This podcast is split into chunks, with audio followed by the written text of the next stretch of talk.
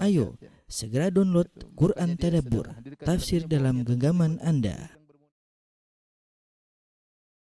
Bismillahirrahmanirrahim.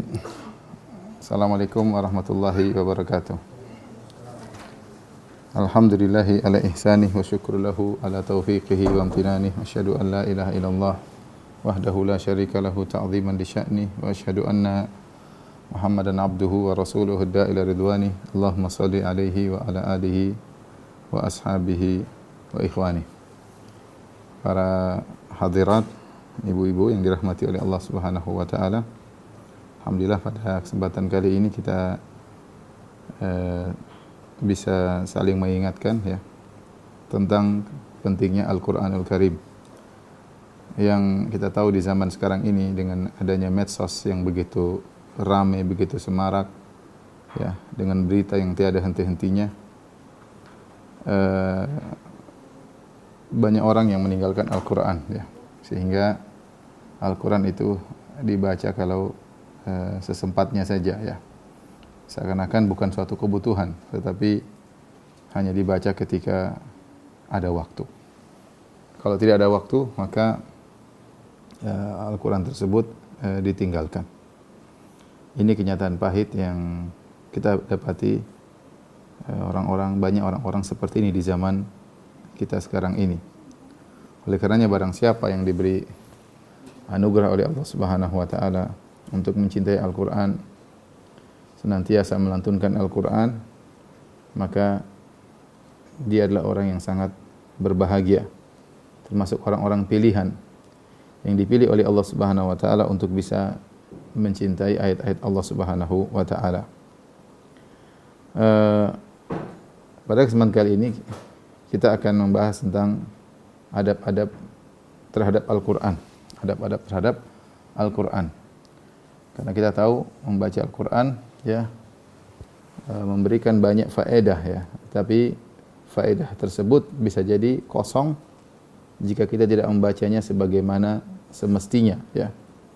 Kita tahu di antara keutamaan Al-Qur'an ada Al-Qur'an akan menjadi pemberi syafaat kata Nabi sallallahu alaihi wasallam iqra'ul Qur'an fa innahu ya'ti yaumal qiyamati syafi'an li ashabihi bacalah Al-Qur'an sungguhnya Al-Qur'an itu akan datang pada hari kiamat memberi menjadi pemberi syafaat bagi pembacanya ya. Dan kita di akhirat kera sangat membutuhkan ya amalan-amalan soleh kita yang menjadi syafaat bagi kita pada hari yang sangat mengerikan tersebut. Ya umalayan fa'u malun wala banun hari di mana uh, harta tidak bermanfaat, anak-anak juga tidak bisa bermanfaat. Illa man atallaha biqalbin salim kecuali orang yang bertemu dengan Allah uh, dengan hati yang bersih dan tidak ada yang menyelamatkan seorang seperti amal solehnya, seperti amal solehnya. Bahkan dalam ayat banyak sekali Allah mengatakan, Udkhulul jannata bima kuntum ta'malun. Masuklah kalian ke dalam surga karena amal soleh kalian. Ya. ya. Bima aslaftum fil ayyamil khaliyah. Karena apa yang kalian lakukan uh, di dunia, di hari-hari terdahulu tatkala di dunia, itulah yang menyebabkan kalian masuk uh, surga. Ya. Eh, masing-masing selamat dengan amalannya ya. E, belum tentu e, orang tuanya memberi syafaat kepadanya, belum tentu istrinya memberi syafaat kepadanya, belum tentu suaminya memberi syafaat kepadanya, belum tentu sahabat-sahabat dekat yang memberi syafaat kepadanya, ya. Yang pertama kali memberi syafaat kepada dia amal solehnya itu sendiri ya. Seorang selamat dengan amal solehnya. Makanya Nabi SAW mengatakan, man batta'a bihi amaluhu lam yusri bihi nasabuhu. Barang siapa yang lambat karena amalnya lambat maka nasabnya tidak bermanfaat. Eh, meskipun dia uh, memiliki kerabat-kerabat yang mulia, meskipun dia keturunan orang-orang yang soleh, tapi kalau dia sendiri amalnya lambat maka tidak bermanfaat nasabnya. Kata Nabi Shallallahu Alaihi Wasallam. Maka seorang harus yakin bahwasanya dia ya wa kulluhum atihi yaumal qiyamati farda bahwasanya setiap mereka akan datang bertemu dengan Allah sendirian. Kita disidang oleh Allah Subhanahu wa taala sendirian dihadapkan dengan Allah dimintai pertanggungjawaban atas amal yang kita lakukan. Maka pastikan bahwasanya kita bertemu dengan Allah dengan bawa amal soleh sebanyak-banyaknya. Di antara amal soleh yang sangat penting yang Rasulullah menaskan bahwasanya dia pemberi syafaat adalah Al-Qur'an. adalah Al-Qur'an ya. Eh, kata Nabi SAW tadi, "Iqra'ul Qur'an fa innahu ya'ti yaumal qiyamati syafi'an li ashabihi." Baca Al-Qur'an, sungguhnya Al-Qur'an akan memberi syafaat bagi pembacanya pada hari kiamat kelak. Namun tadi saya sudah ingatkan, eh, hadis-hadis tentang utama Al-Quran sangat banyak. Tetapi apakah semua orang baca Al-Quran mendapatkan keutamaan tersebut? Jawabannya tentu tidak. Bisa jadi Al-Quran tersebut malah berbalik menyerangnya. Seperti sabda Nabi wasallam, Al-Qur'anu hujjatun lak au alaik. Kata Nabi wasallam, Al-Quran itu menjadi pembelamu atau penyerangmu. Menjadi pembelamu atau bumerang yang menyerangmu. Di Al-Quran sikap kita Al-Quran kita, sikap Al-Quran terhadap kita cuma dua pada hari kiamat. Apakah membela kita ataukah menyerang kita? Kapan membela kita jika kita berusaha membaca, menjalankan konsekuensinya, maka dia akan membela kita dengan pembelaan yang terbaik. Sebaliknya kapan Al-Quran menyerang kita? Kalau ternyata Al-Quran tersebut hanyalah ya hiasan atau kita baca tidak sebagaimana mestinya atau kita melanggar konsekuensi daripada Al-Quran tersebut. Maka janganlah sampai Al-Quran yang kita baca, yang kita bawa-bawa, yang kita uh, baca, yang kita tartilkan, yang kita tajwidkan, ya ternyata menjadi bumerang menyerang kita pada hari hari kiamat. Terlebih dalam satu hadis dalam Sahih Bukhari, eh, Nabi SAW ketika diperlihatkan tentang orang-orang yang disiksa di kuburan, ada empat orang. Di antaranya Rasulullah SAW melihat eh, seorang lelaki yang kemudian kepalanya dilempar oleh eh, dengan batu sehingga kemudian kepalanya hancur dan batunya eh, kemudian eh, menggelinding. Lalu diambil lagi batunya untuk melemparkan kepalanya. Ketika batunya diambil, kepalanya kembali normal, dia lempar lagi, pecah, dan terus menerus.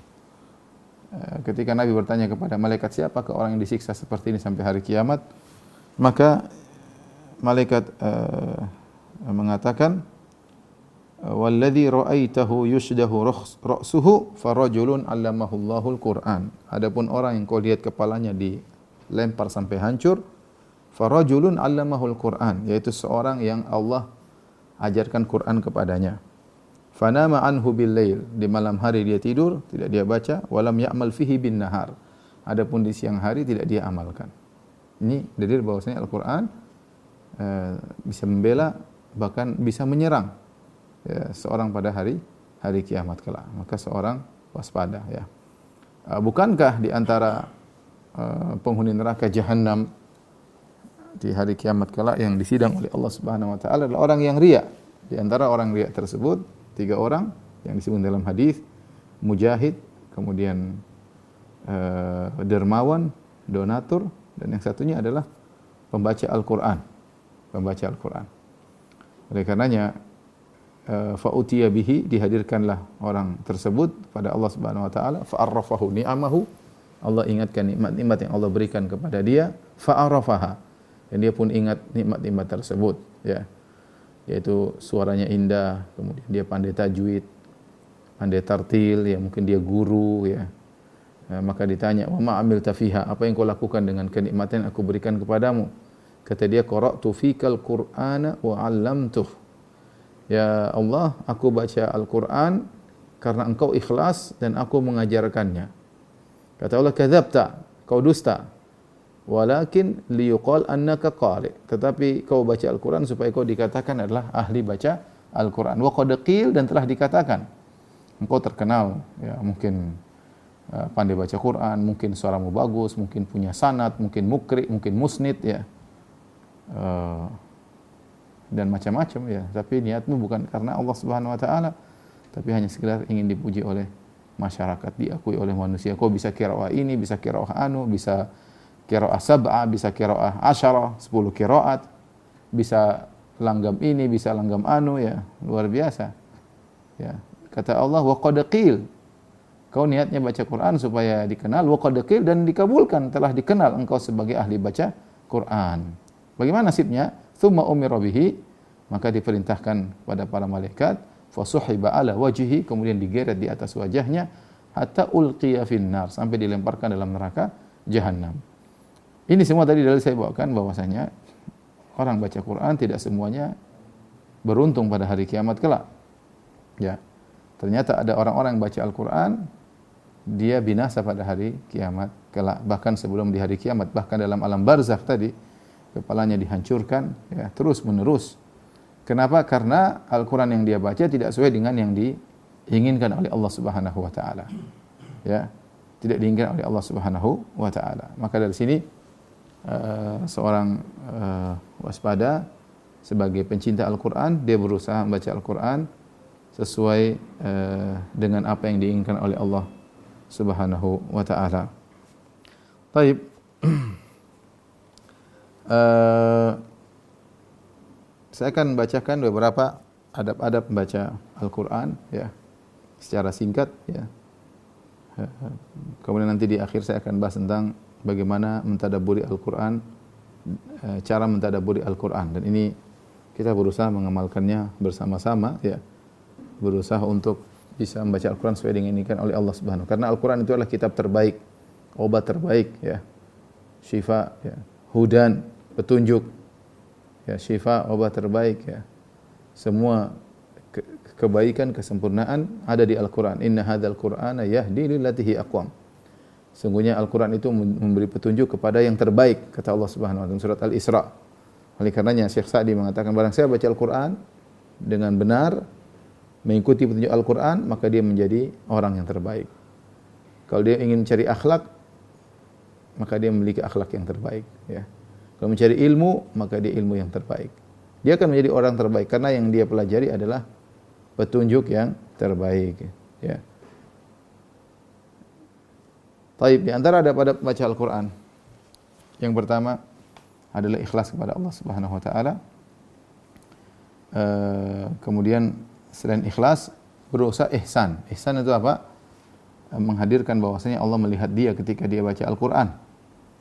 Apa makna ihsan? Yaitu anta budallaha ka'annaka tarahu fa illam takun tarahu fa innahu yarak. Engkau baca Al-Qur'an seakan-akan Allah engkau melihat Allah jika tidak mampu dan engkau tidak bisa melihatnya maka yakinlah Allah melihatmu. Jadi ketika kita buka Al-Qur'an kita harus hadirkan bahwasanya Allah sedang melihat saya entah kita di kamar, entah kita di mana, entah kita di jalan, entah kita di uh, bandara misalnya, ya. Ya kita yakin Allah Maha melihat kita. Dengan demikian kita hadir dalam diri kita, kita sedang membaca firman-firman. Allah melihat kita, ada hambaku yang sedang membaca firman-firmanku. Ya. Kata Allah, "Fadhkuruni adzkurkum." Ingatlah aku, aku akan ingat kalian. Ya, bagaimana uh, kita tidak diingat oleh Allah sementara kita membaca ayat-ayat Allah Subhanahu wa taala. Sementara manusia mungkin sedang sibuk membaca berita ini, berita anu, ya, wawasan ini, wawasan anu, ya. Cerita ini, cerita anu, kita sempatkan diri kita untuk baca Al-Qur'an, menelah firman-firman Allah, ya, dan kita sadar bahwasanya Allah sedang melihat apa yang kita lakukan. Ini sangat pengaruh kita dalam baca Al-Qur'an. Jadi kita niatkan ikhlas karena Allah Subhanahu wa taala bukan untuk dipuji, bukan untuk disanjung ya bukan untuk diakui bu, bukan agar orang tahu bahwasanya kita uh, hobi baca Al-Qur'an tapi kita baca Al-Qur'an karena Allah. Karena kita butuh Al-Qur'an yang kita baca ini memberi syafaat pada kita hari kiamat kelak. Ya, terutama surat Al-Imran surat Al-Baqarah. Kata Nabi sallallahu alaihi wasallam iqra'u az-zahrawain fa innahuma ya'tiyani yaumal qiyamati ka'annahuma qayayatani aw gamamatani ya. Eh, kata Nabi SAW bacalah surat Al-Baqarah, surat Al-Imran karena dua surat ini akan datang pada hari kiamat seperti naungan atau seperti awan yang akan menaungi pembacanya pada hari kiamat kelak dan kita sangat butuh hal tersebut tatkala kita berada di padang mahsyar. Jadi yang pertama ikhlas. Ya, niat karena Allah. Yang kedua bersihkan mulut. Dari kotoran dan bau mulut ya menggunakan siwak atau odol gigi ya dan yang lainnya. Ini membantu kita untuk bisa fresh baca Al-Quran. Karena kalau mulut kita bersih, membacanya itu enak ya. Jadi sisihkan waktu untuk kita sikat gigi baru kita baca Al-Quran. Ya.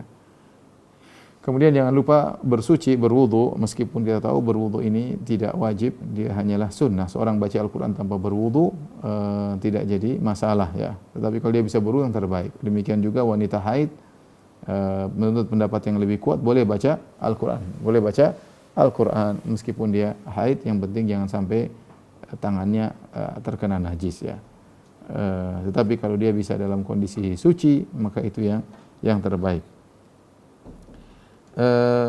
Kemudian kalau dia bisa baca bisa menghadap kiblat maka itu yang terbaik ya, karena dia sedang beribadah dan kita tahu segala ibadah yang utama adalah dengan menghadap menghadap kiblat ya. Dalam kondisi duduk dia baca Al-Qur'an. Itu yang terbaik tentunya. Tetapi kalau memang dia lagi capek, lagi letih, ingin berbaring, boleh baca Al-Quran dalam kondisi demikian. Sebagaimana Allah menyebutkan tentang orang-orang beriman, kata Allah, alladzina yadhkurunallaha qiyaman wa qu'udan wa ala junubihim. Orang-orang yang mengingat Allah Subhanahu dalam kondisi berdiri, dalam kondisi duduk, bahkan dalam kondisi berbaring. Ya, seorang uh, kondisi dia duduk, kondisi dia berdiri, kondisi dia berbaring tidak menghalangi dia dari mengingat Allah di antara membaca Al-Quran.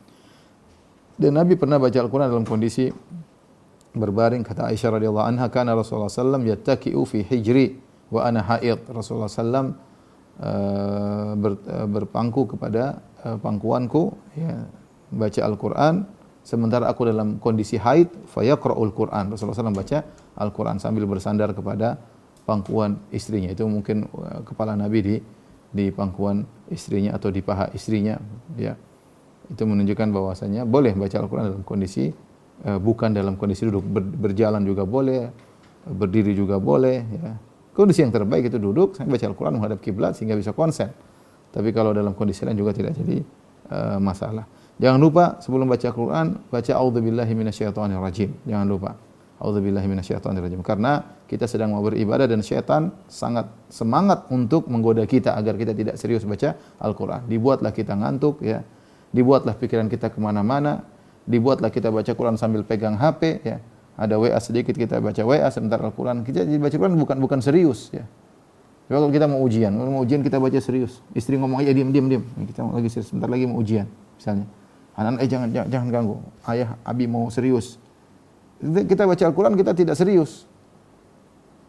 Santai-santai sambil sambil tawak TV sambil lihat ini lihat anu ya gimana hidayah mau masuk dalam diri kita sementara kita tidak mengagungkan Al-Quran. Jadi ingat setan uh, ingin menggoda kita, malingkan kita dari baca Al-Quran, maka kita jangan lupa sebelum baca Al-Quran, A'udzubillahi. Ya, uh, kalau kita baca di awal surat, jangan lupa baca Bismillahirrahmanirrahim, kecuali surat At-Taubah.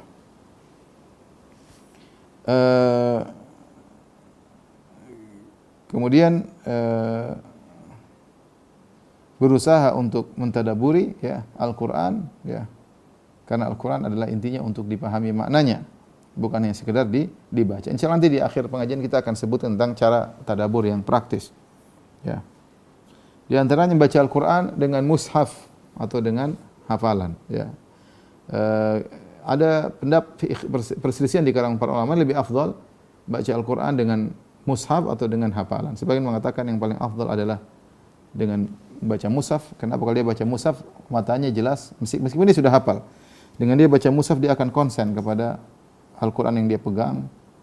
Kemudian dia dan demikianlah karena Al-Qur'an di mushaf. Kemudian dia buka lembaran demi lembaran ya. Dan ini adalah melihat Al-Qur'an ini sendiri udah pahala tersendiri. Sehingga sebenarnya mengatakan bahwasanya baca Al-Qur'an dengan mushaf itu lebih afdal meskipun dia hafal. Sebagian lain mengatakan tidak. Yang lebih afdal adalah dengan hafalan ya, karena Allah memuji orang-orang yang Al-Qur'an yang orang-orang menghafal Al-Qur'an. Ya, pendapat yang lebih kuat Allah alam bisawab yaitu kembali kepada kondisi seorang. Mana yang lebih membuat dia lebih konsen? Kalau dia lebih konsen dengan pegang Al-Qur'an, kemudian dia baca, ya, maka itu yang lebih baik baginya. Kalau seorang lebih konsen dengan membaca Al-Qur'an dengan hafalan, dia lebih bisa menghadirkan makna-maknanya karena dengan hafalan maka itu yang terbaik. Maka kembali kepada kondisi seseorang, mana yang lebih baik bagi dia ketika dia uh, uh, membaca Al-Quran. Apakah dengan lihat mushaf ataukah dengan uh, hafalannya? Ya. Uh, seperti ada kawan yang hafalan Qurannya sangat kuat sampai di, sampai disebutkan dia sudah sekian tahun tidak pernah buka mushaf. Kenapa? Karena dia hafalannya sangat sangat kuat ya. Ke mana-mana dia baca Quran, ke mana-mana uh, lidahnya basah dengan Al-Quran ya sehingga dia tidak butuh untuk membuka, mushaf saking kuat hafalnya. Tapi kalau kita rata-rata hafalnya tidak banyak, maka kita perlu buka mushaf ya. Kemudian kita berusaha baca dengan uh, dengan baik. Kemudian Al-Qur'an dibaca kalau tidak mengganggu orang lain, maka dibaca dengan suara yang keras. Hukum asalnya demikian. Ya. Hukum asalnya dengan membaca dengan keras ya. Oleh karenanya eh, para sahabat mereka baca Al-Quran dengan keras. Kecuali kita mengganggu orang lain. Kalau kita mengganggu orang lain maka jangan. Misalnya kita lagi di masjid. Kalau masjid tersebut orang lagi sholat khusyuk, lagi sholat sunnah, maka kita baca pelan-pelan. Jangan mengganggu orang. Kecuali jika masjid tersebut semua orang lagi baca Quran seperti musim Ramadan, maka kita seperti mendengar suara lu ramai itu nggak ada masalah. Kita keras sana keras, kita tidak mengganggu dia, dia tidak mengganggu kita.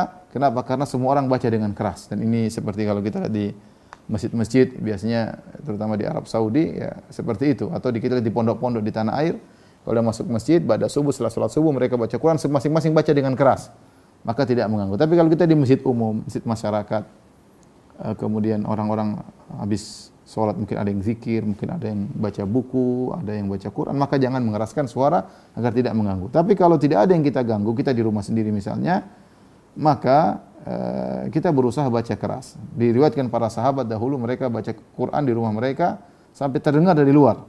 Sampai terdengar dari dari luar karena mereka baca dengan dengan keras. Dalam hadis Rasulullah SAW bersabda, "Ma adzinallahu li syai'in ma adzina li nabiyyin hasanis saut bil Qur'ani yajharu bihi." Allah tidak pernah mendengar eh, sesuatu yang seperti Allah dengar, yang Allah sukai seperti suara yang indah untuk melantunkan Al-Qur'an yang dibaca dengan keras ya, yang dibaca dengan keras yaitu uh, Allah tidak pernah mendengar suatu seperti mendengarkan tentang seorang nabi yang suaranya bagus ketika melantunkan Al-Qur'an dengan suara yang keras. Oleh karenanya uh, nabi pun para anbiya disuruh atau Nabi wasallam disuruh baca Al-Qur'an dengan keras, demikian juga para para sahabat. Makanya Rasulullah SAW pernah mendengar Abu Musa al-Ash'ari baca Al-Quran. Dia tidak tahu kalau Nabi mendengar, mungkin Nabi melewati rumahnya, Nabi dengar dia baca Al-Quran. Berarti dia baca Al-Quran kedengaran sampai di luar. Ya. Akhirnya kata kata Nabi sallallahu alaihi wasallam, "Ya Abu Musa, laqad utita mizmaran min mazamiri Ali Daud." Wahai uh, Abu Musa al-Asy'ari, sungguh kau telah diberikan suara indah. Ya. Di antara suara-suara indahnya Nabi Daud alaihissalam. Ya, Nabi Daud disebut kalau baca Zabur, maka suaranya sangat indah sampai burung-burung berkumpul di sekitarnya. Nabi mendengar ya. Maka Abu Musa berkata, "Ya Rasulullah, kalau saya tahu kau mendengarkan apa yang aku baca, la habartuhu tahbiran." Aku akan lebih indahkan lagi bacaanku. Ya, aku akan lebih indahkan lagi bacaanku ya. E, perkataan Abu Musa al-Asy'ari kepada Nabi, kalau saya tahu kau dengar bacaanku, aku akan indahkan bacaan. Ini bukan untuk ria, tapi untuk menyenangkan orang. Ini ini beda, beda antara kita melakukan sesuatu untuk menyenangkan orang atau kita melakukan sesuatu untuk dipuji. Kalau kita menyenangkan orang karena Allah itu dituntut sama kita beri sedekah. Bukankah itu menyenangkan orang? Beri sedekah kepada orang, berikan hadiah kepada orang, bukan untuk dipuji orang tersebut. Tetapi agar orang tersebut bahagia, kita memberikan kebahagiaan dan kita bukan mencari pujian tapi karena Allah Subhanahu wa taala. Sama, seorang baca Al-Qur'an jadi imam misalnya. Dia baca Quran dengan tartil agar makmum senang mendengarnya, agar makmum betah salat di belakangnya. Niatnya bukan karena ingin dipuji. Allah Maha tahu. Jadi bedanya tipis tapi kalau niatnya karena Allah Subhanahu wa taala melangkah menyenangkan memberi kebahagiaan kepada makmum maka dia dapat pahala. Atau seorang baca Quran didengar oleh keluarganya, dengar baca dengan tartil, didengar dia baca di rumah, didengar oleh suaminya, didengar oleh istrinya, didengar oleh anak-anaknya dengan suara yang keras, dengan suara yang indah, maka dia dapat pahala. Bukan untuk dipuji. Tapi kalau dia baca Quran untuk dipuji, sebagaimana kita sebutkan di awal pengajian, ya orang yang riak diadab oleh Allah Subhanahu wa taala, diadab oleh Allah Subhanahu wa taala. Ini kalau seorang baca Quran dengan keras, dengan syarat tadi tidak mengganggu orang lain, yang kedua, uh, dia tidak riak. Tapi kalau dia khawatir dia riak, ya, maka dia baca pelan-pelan. Dia baca pelan-pelan sebagaimana sebagian salaf yang berusaha menyembunyikan bacaan Quran mereka. Tapi saya katakan hukum asal seorang sunnahnya adalah baca Al-Quran dengan uh, dengan keras, dengan keras. Dia mengeraskan apa yang dia dia baca. Karena dengan baca keras itu lebih konsen.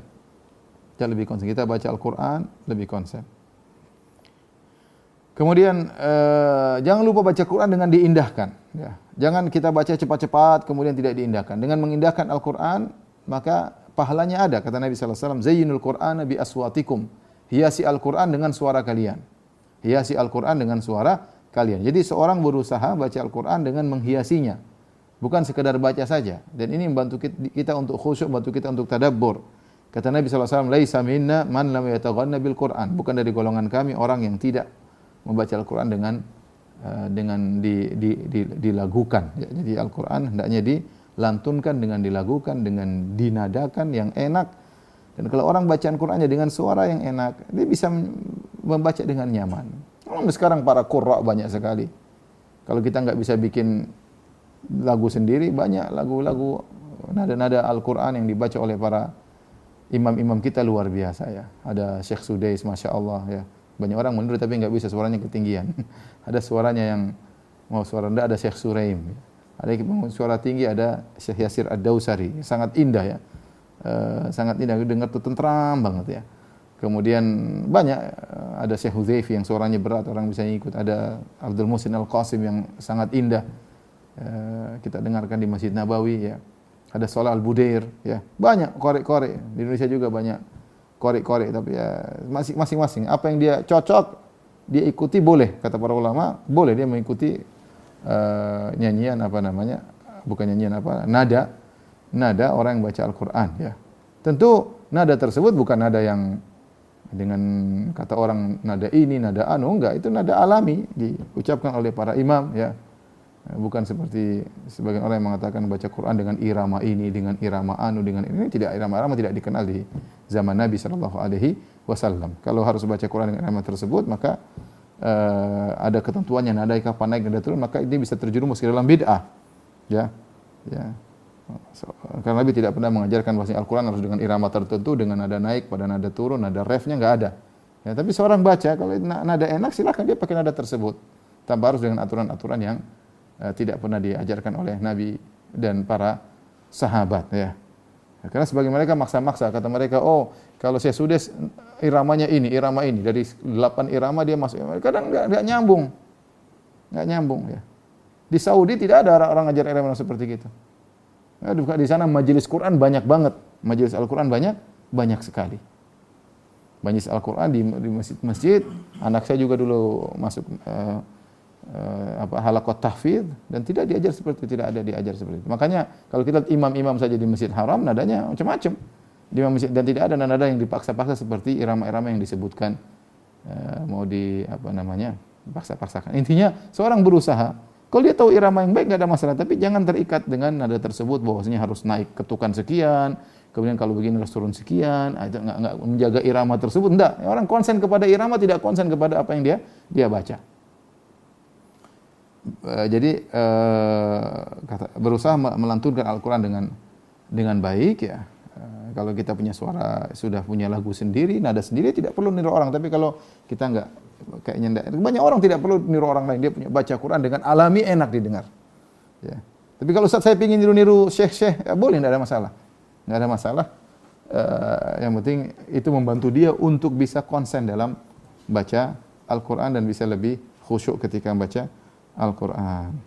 Oleh karenanya, uh, seorang kalau berlebih-lebihan dalam melantunkan Al-Quran dengan lagu sampai dipanjang-panjangkan berlebihan, uh, kemudian harus mengikuti irama-irama tertentu. Ini ini saya katakan tadi bisa sampai pada derajat bid'ah ya karena tidak pernah diajarkan oleh Nabi dan para uh, sahabatnya ya. ya.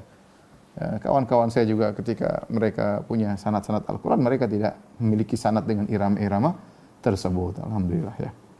Ada beberapa perkara-perkara penting yang harus diperhatikan dalam adab membaca Al-Quran. Ya. Yang mungkin terjadi, tidak kita inginkan tapi terjadi, maka apa yang harus kita lakukan? Contoh, jika seorang baca Al-Quran, kemudian dia buang angin misalnya. Ya. Maka eh, adabnya adalah dia berhenti, kemudian dia buang angin. Jangan sambil baca sambil buang angin, tentunya tidak beradab. Dia berhenti, buang angin, kalau sudah buang angin, dia lanjutkan baca Al-Quran, tidak jadi masalah. Ini yang pertama. Yang kedua, jika seorang sedang baca Al-Quran, kemudian dia ngantuk, dia menguap, maka jangan dia lanjutkan baca Quran sambil menguap. Ya, dia berhenti dulu, menguap dulu, baru kemudian dia baca Al-Quran kembali. Hmm. Ya, jangan jangan sampai dia uh, baca Quran sambil menguap. Tentu suaranya akan berubah, tajwidnya tidak bisa dia jaga. Inna Allah, oh, nggak bisa. Ya, ya, harus dia berhenti dulu, menguap dulu. Setelah itu dia lanjutkan, tidak jadi masalah.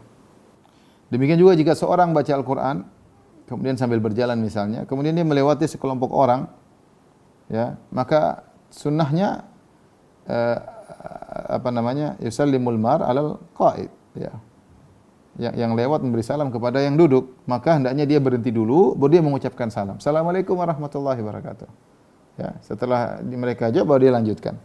Langsung dilanjutkan boleh, jadi potong di tengah jalan dia beri salam, kemudian dia lanjutkan karena ada uzur, tidak jadi masalah. Atau kalau dia ingin ulang dari awal, auzubillahi minasyaitonirrajim dia ulangi lagi tidak jadi masalah. Tapi kalau dia lanjut uh, maka tidak tidak mengapa. Kemudian juga misalnya uh, seorang baca Al-Qur'an lalu dia bersin. Dia bersin. Apa yang dilakukan? Maka dia stop, dia baca alhamdulillah rabbil alamin. Alhamdulillah. Ya, kemudian dia lanjutkan uh, bacaannya. Maka demikian juga kalau dia baca Quran tiba-tiba temannya bersin. Alhamdulillah, maka dia berhenti, dia bilang yarhamukallah. Kemudian dia lanjutkan baca Al-Qur'an. Maka ini tidak jadi uh, ini di antara adab-adab yang harus diperhatikan uh, ya. Uh, taib.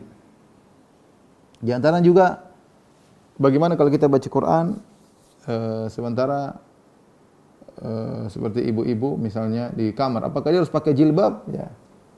Jawabannya tidak ya. Jawabannya tidak ya.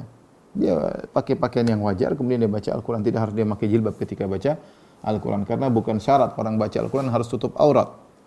Secara lengkap tidak. Ya, kecuali di luar ada orang lelaki ajnabi yang ya, yang bukan mahramnya maka dia pakai jilbab agar tertutup dari lelaki tersebut. Tapi kalau di kamar dia pakai baju yang wajar baca Al-Qur'an dengan beradab maka tidak jadi uh, masalah. Baik. Uh, selanjutnya kita akan membahas tentang cara mentadabur Al-Qur'an, ya, cara mentadaburi Al-Qur'an. Uh, sungguhnya orang kalau ingin niat tadabur mudah. Allah mengatakan wala qad yassarnal Qur'ana lidzikr fahal min muddakir. Dan sungguh kami telah memudahkan Al-Qur'an untuk peringatan. Maka adakah orang yang mau mengambil pelajaran? Di antara bentuk kata peringatan lidzikr peringatan yaitu adalah mudah ditadaburi. Yassarna kami mudahkan. Al-Quran mudah untuk dihafal, mudah untuk dibaca. Bayangkan Al-Quran, bahasa Arab itu bukan bahasa yang mudah. Bahasa yang sulit. Ya. Tapi orang Islam satu dunia, mau dari mana, dari Cina, dari Rusia, dari mana-mana, mereka bisa baca Al-Quran dengan dengan tajwid. Ini menunjukkan memang dimudahkan. Dimudahkan mereka tidak tahu bahasa Arab. Maka heran orang-orang lihat ada orang Indonesia tidak tahu bahasa Arab, baca Qurannya, Masya Allah. Ya ini buktikan bahwasanya ya, Al-Quran memang dimudahkan. Ya, mudah untuk dibaca, mudah untuk dihafal, dan seharusnya mudah untuk ditadaburi. Mudah untuk ditadaburi karena konsekuensi dari fahal mi muddakir wa laqad yassarna al-Qur'ana lidzikri fahal mi muddakir sungguh kami telah memudahkan Al-Qur'an sebagai peringatan. Maka apakah ada yang mengambil pelajaran? Ya, bagaimana mengambil pelajaran kecuali kalau mudah untuk ditadaburi ya. Dan Al-Qur'an memang diturunkan untuk ditadaburi. Afala yatadabbarun al-Qur'an Am ala qulubin akfaluha? Apakah mereka tidak mentadaburi Al-Qur'an ataukah ada kunci yang menutup hati mereka? Allah mengatakan, "Afala yatadabbarun Al-Qur'an?" Walau kana min 'indi ghairillahi lawajadu fi ikhtilafan katsira. Apakah mereka tidak mentadaburi Al-Qur'an? Seandainya Al-Qur'an bukan dari Allah, tentu mereka akan dapati banyak perselisihan dalam Al-Qur'an, ya. Taib. Uh, bagaimana cara mentadaburi Al-Qur'an? Di sini ada enam poin ya, enam poin untuk mentadabburi Al-Qur'an. Sebelumnya saya ingatkan kepada ikhwan ya. Ini semua tadi yang saya sampaikan ada dalam uh, Quran Tadabbur ya, adalah dalam apa namanya? aplikasi Quran Tadabbur ya. Nanti kalau buka Quran Tadabbur di situ ada bagian sudah tahukah keutamaan Al-Qur'an? Ini kalau ini bagian Quran yang bahasa Arab ya. Ya. Kalau ini Quran yang terjemah tinggal kita pilih ya. ya. Nah, di situ ada sudah tahukah Anda ya. Di sini tadi keutamaan Al-Qur'an ada. Kemudian ada adab-adabnya. Sekarang kita akan masuk cara mentadaburi Al-Qur'an. Ya. Di sini eh, apa yang saya sampaikan tadi semua ada di situ. Insyaallah taala. Ada enam poin yang eh, bagaimana yang saya tulis bagaimana cara untuk mentadaburi Al-Qur'an. Yang pertama, e, berusaha mencintai Al-Quran. Ustaz, bagaimana cara mencintai Al-Quran? Ya, kita tahu Al-Quran memberi syafaat pada baca keutamaan Al-Quran. Kalau kita baca keutamaan Al-Quran, kita akan mencintai karena kita tahu Al-Quran ini luar biasa. Ya. Kita harus sadar bahwasanya Al-Quran adalah surat yang Allah, turun dari Rabbul Alamin, pencipta kita yang sangat sayang kepada kita. Allah memberikan kita petunjuk dengan Al-Quran yang Allah turunkan melalui malaikat Jibril kepada Nabi Muhammad SAW kepada kita. Ya. Kalau orang dengan, dengan kita merenungkan hal tersebut, maka kita akan mudah mencintai Al-Quran. Kalau kita tidak mencintai Al-Quran, ya, eh, susah bagi kita untuk bisa tadabbur. Ya. Maka seorang berusaha mencintai Al-Quran, di antaranya dia senang membacanya, ya. Dia menyisikan waktu untuk baca Al-Quran, dia rindu jika tidak memandang Al-Quran, ya. maka dengan ada rasa cinta dalam Al-Quran, maka akan mudahkan dia untuk bisa tadabbur. Ibnu Mas'ud punya perkataan yang indah. Beliau berkata, "La yas'alu abdun an nafsihi illa al-Qur'an." Fa in kana yuhibbul Qur'an wa yu'jibuhu fa huwa yuhibbullah wa rasulah. Tidaklah seorang hamba bertanya tentang dirinya kecuali tentang Al-Qur'an. Ya. Dia tanya kepada dirinya, "Kau cinta sama Al-Qur'an atau tidak?" Karena itulah barometer Allah cinta sama dia atau tidak. Jika dia mencintai dan mengagumi Al-Qur'an, maka sungguhnya dia mencintai Allah dan Rasulnya. Ya. Nah, kalau orang betah baca Al-Quran, senang dengan Al-Quran, senang mentadaburi Al-Quran, sering baca tafsir, berarti dia cinta dengan Allah. Kenapa? Karena dia suka dengan firman Allah Subhanahu wa taala. Tapi yang pertama berusaha menumbuhkan rasa cinta kepada Al-Qur'anul Karim. Yang kedua menghadirkan hati terhadap tujuan baca Al-Qur'an. Nah, di antara hal yang membuat kita untuk bisa tadabbur, kita ingin tahu apa tujuan kita baca Al-Qur'an. Ada beberapa tujuan yang kita hadirkan dalam dalam diri kita, ya. Yang pertama, tujuan kita baca Al-Quran pertama mengharap pahala. Dan kita tahu semakin banyak kita baca Al-Quran, semakin banyak pahalanya. Ya. Ini yang pertama, mengharap ke pahala. Kita baca Al-Quran ingin cari pahala. Yang kedua, ketika kita baca Al-Quran, sebenarnya kita sedang bermunajat kepada Allah. Sedang berbicara kepada Allah subhanahu wa ta'ala. Sehingga ini menjadikan Al-Quran yang kita baca serasa-rasa hidup. Ya.